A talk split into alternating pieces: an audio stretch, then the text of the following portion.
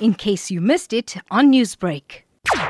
His contribution was enormous. It started many years ago in the 1970s and 80s. He played a sterling role in the struggle both against apartheid and the struggle to save District 6.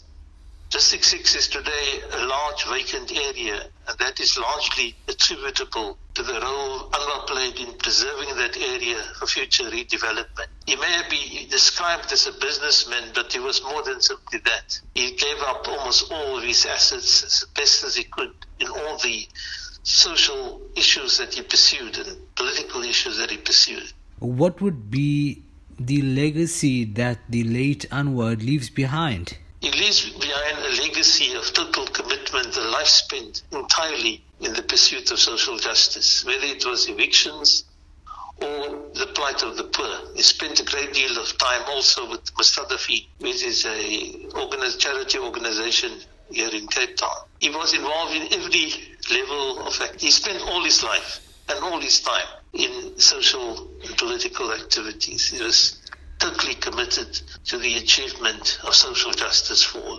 And I must emphasize that he was not simply seeking political relief, but he was also totally committed to seeing economic justice in this country. What message do you have for people who continue to take regulations around COVID 19 lightly, considering the fact that the late Anwah passed away from COVID 19? You see, in his case, he was very careful in all he did not to spread COVID or not to get COVID. Unfortunately, he had to be hospitalized and he got COVID in hospital. But his message to all was to protect yourselves and to fight the disease in a scientific manner. Newsbreak, Lotus FM, powered by SABC News.